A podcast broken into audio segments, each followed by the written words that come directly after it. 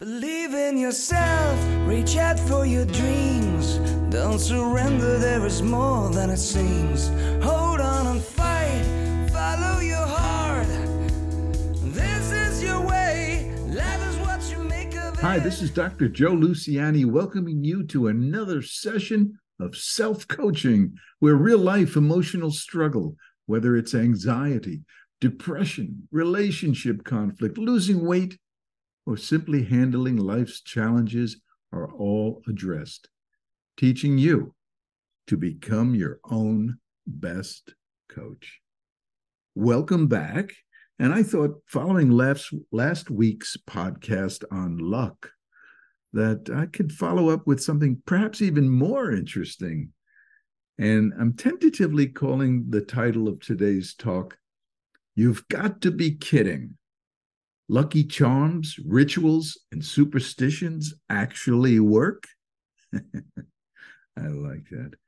What is superstition? Well, superstition it's the irrational belief that an object or a behavior, something that you do, has the power to influence an outcome. Even when there's no logical logical connection between the two. And relying on lucky charms, well, that's superstitious, right?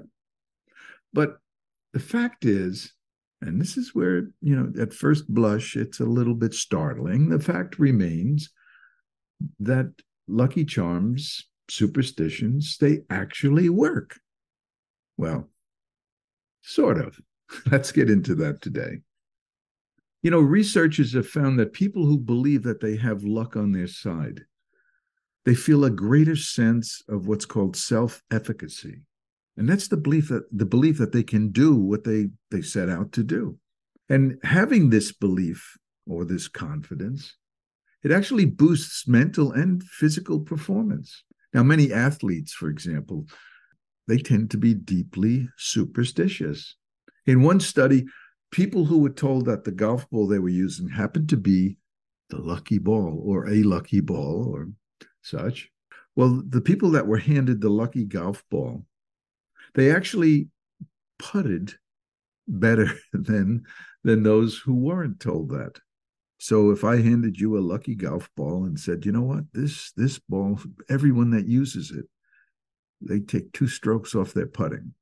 Well, if you took that ball with that belief on some level, not necessarily consciously, statistically speaking, you would perform better with that ball than those who don't believe they have the lucky ball. Well, have you ever heard of Chicken Man? Well, that would be Hall of Fame third baseman Wade Boggs. Now, Wade Boggs was known for his superstitions, and one of them was to eat, so they say, a whole chicken before every game. Jim Rice once called Boggs Chicken Man because of this. Wade Boggs actually woke up the same time every day, and he ran sprints at exactly 7:17 p.m. Well, certainly uh, helped his game, didn't it? He was a Hall of Famer. And why? Why does this happen? Why do certain rituals or charms why, why do they help us? Well, it's no it's a psychological phenomenon known as the placebo effect. In essence, if you believe something, if I tell you that this pill that I just concocted in my laboratory is going to bring you good luck. It's going to make you a better athlete, a better surgeon, a better teacher. And if you take this pill, you'll see. Well, chances are, if you believe me, and I'm a credible guy, and you take the pill, it's going to influence your actions and your attitudes in a positive way. What we believe, right? Then there's what I call the prophylactic charms. Now, these are charms that don't necessarily bring us luck, but indirectly they do because they ward off bad luck. You know, the evil eye, getting sick, you know, knocking on wood. Don't we all kind of know about knocking on wood? Where does that come from? Well, the ancient Celtic cultures who believed that spirits resided in trees would knock on the tree trunk to release the spirits, the very beneficial spirits that would come and protect. knocking on wood. Now, I grew up with horseshoes hanging over our garage, and always the arms of the horseshoe had to point up so that the luck would stay in the horseshoe. If the horseshoe ever tilted over, the luck would fall out, and man, you'd have a bad day. We also had ceramic elephants. I don't know where that came from, but the trunk had to point towards the front door, thereby protecting what comes in that door. I had one good luck charm, which was my St. Christopher medal, which I got as a gift when I graduated eighth grade. And I was a pole vaulter, and I would have my St. Christopher medal. And I don't think I ever took a vault without once first touching that medal. Now, from what I've read, the St. Christopher medal particularly, it's great for overcoming adversity and giving the courage to follow one's destiny. Well, didn't particularly know that when I was a freshman in high school, but nevertheless, I knew it wasn't going to hurt, and eh, I relied on Saint Christopher to kind of dis- deflect my overthinking in the moment just before starting the vault.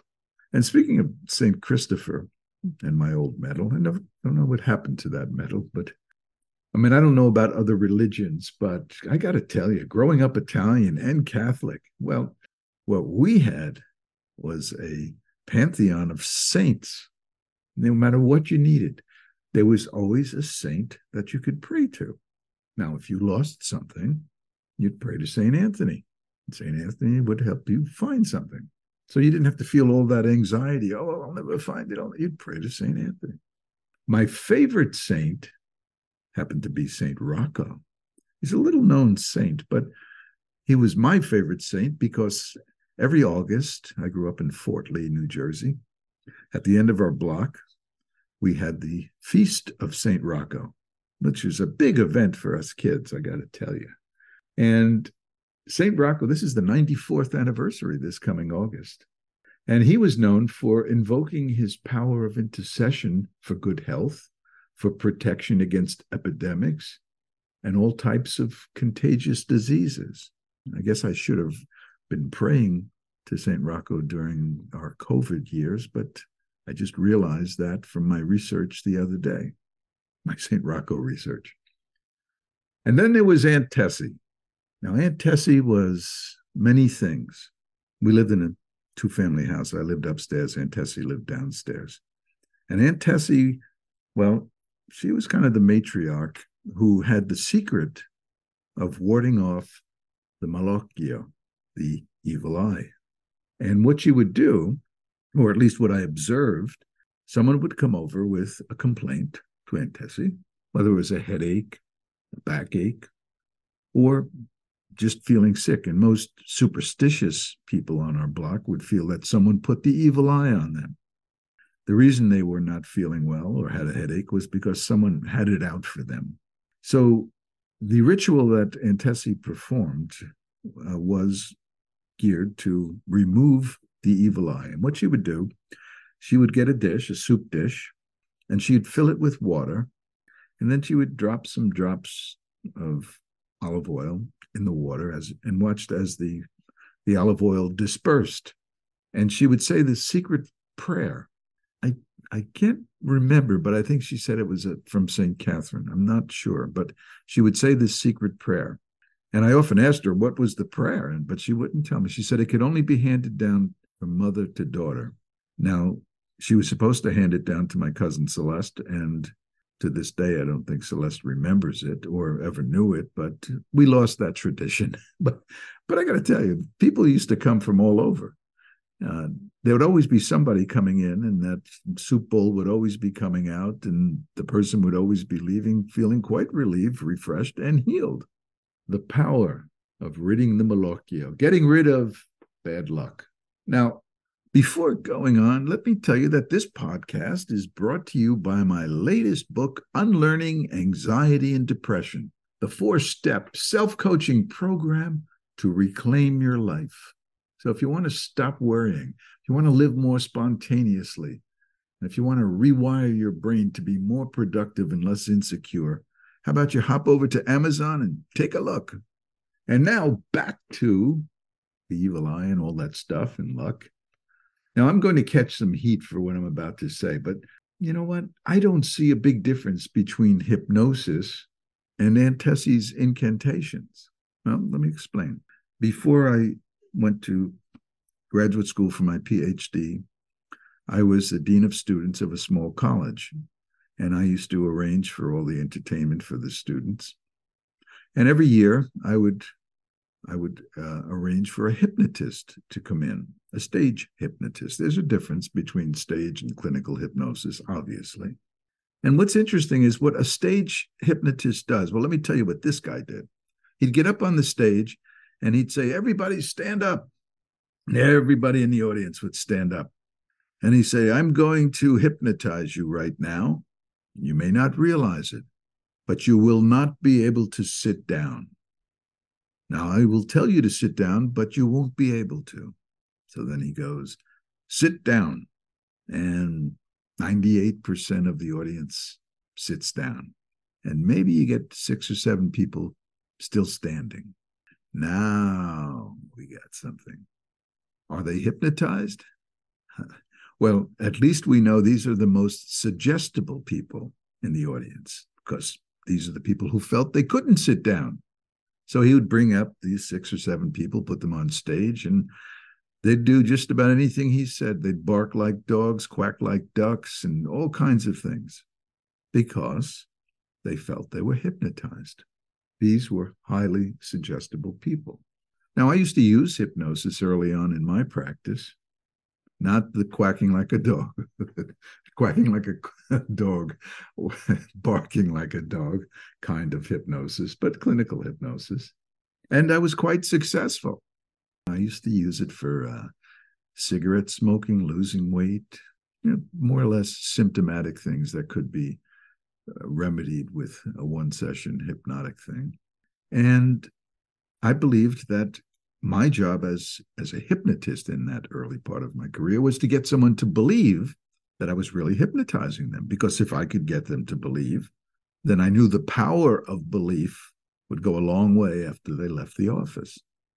And lo and behold, it worked. I helped lots of people stop smoking, lose weight. But the one thing I didn't find was that hypnosis for general practice just didn't it didn't go the distance. People would revert back to their old ways. I eventually abandoned hypnosis but I did feel that I learned something about belief. And who knows, maybe part of psychology is to get people to believe in themselves. And I don't think that's a small thing. If I could take someone that's insecure and get them to realize there's nothing in their way to feel more secure, to risk believing in themselves, to risk self trusting, if they can believe that, and if I can inculcate that into their mind, and if they trust me enough to feel that I'm able to get that to happen in them, you know, all this kind of interplay of belief can make a difference. Now, why? Why is belief so powerful? Charm, superstitions, that they can actually change our performance.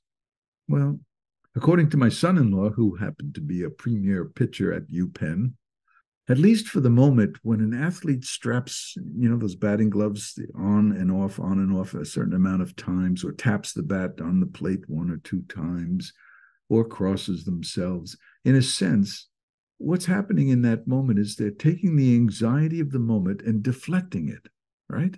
They're deflecting it with the comfort and support of, well, good luck. And if you believe that that ritual is somehow going to benefit you? Well, it probably will. And subconsciously, for that moment, you're feeling less insecure about life's challenges. And I was talking to my son-in-law, and I said, "Well, well, what happens, you know, to the batter that goes into a slump and he still keeps doing his ritual? Why does he keep doing it? It's obviously not helping." And my conclusion was that because that batter is afraid to stop doing the ritual because hey you never know that you know what might happen if i abandon this and if i stick with it eventually the good luck's going to return. So we we do all of this kind of stuff, not necessarily kind, we're not really actively thinking, well, this is going to do that. But we have that in our nature, don't we? I mean, I know that in all of my reading that superstitious behavior goes way back. In fact, it was much more prevalent in olden times than it is today. I know in Roman times they would they would look towards the sky for an omen, whether the birds would fly from east to west, whether there was lightning, and this would all portend certain events to occur or not occur. And there have always been soothsayers and people that seem to have a bead on uh, trying to interpret things of the extra natural. So we have we have a kind of DNA connection to superstition. And I look at that in a way where it says to me that we happen to be very vulnerable creatures and we don't have wings to fly away from adversity or claws to protect ourselves. You know, we're quite vulnerable in this world. And sometimes that vulnerability or that insecurity, even when it's unfounded, well, we, we tend to look for a little support. We tend to look for something to lean on to make us feel less vulnerable. And that's why the lucky golf ball or eating a whole chicken before a game, that's why certain things just make us calm down a bit because we feel a little bit more in control and a little bit less vulnerable. What about you? Do you have lucky charms? How about do you have a lucky number? Are certain numbers unlucky for you? I remember I grew up with number 13. Beware of number 13. I don't know why. I know some cultures find it uh, a very positive number. You know, and then there's all of the numerology stuff, which I know nothing about. And then uh, we have certain perfumes, certain aftershaves that we wear for special occasions. But sometimes the compulsion toward our ritual becomes somewhat limiting. I know with certain OCD kind of uh, obsessions and compulsions, you may have to quite literally uh, tap the car roof three times before you get in, or check the light switch 15 times before you leave the house, or all these kind of things you become a slave to because essentially you're trying to feel more in control. But take it a step deeper. And what are you doing? Well, you're trying to control fate. So if insecurity has tethered itself to a certain ritual and you are insecure enough, then it's only the ritual that's going to protect you. So you see where the interplay of superstition, rituals, lucky charms, rabbit's foot, or is it rabbit's feet, rabbit foot, four leaf clovers, we're trying to feel less vulnerable. We're trying to control fate.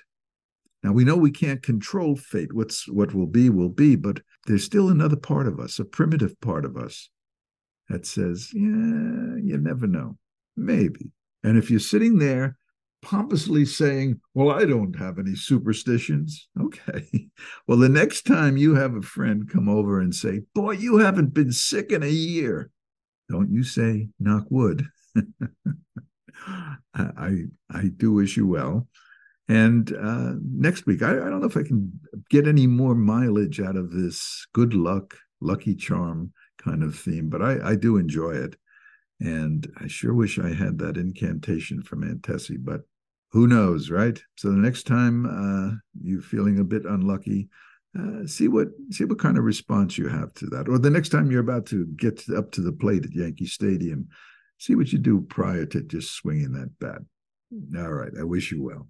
And visit my website, by the way, selfcoaching.net, where you could learn a little bit more about my philosophy and other books. And until next time, just remember that being victimized by emotional struggle, well, it's not an option. And by definition, victims are powerless, and you're not powerless. With or without your lucky charms, you're not powerless. And remember, everything's hard until you make it simple. So join me every week. And how about we make it simple Believe together? Yourself, reach out for your dreams. Don't surrender, there is more than it seems. Hold on and fight.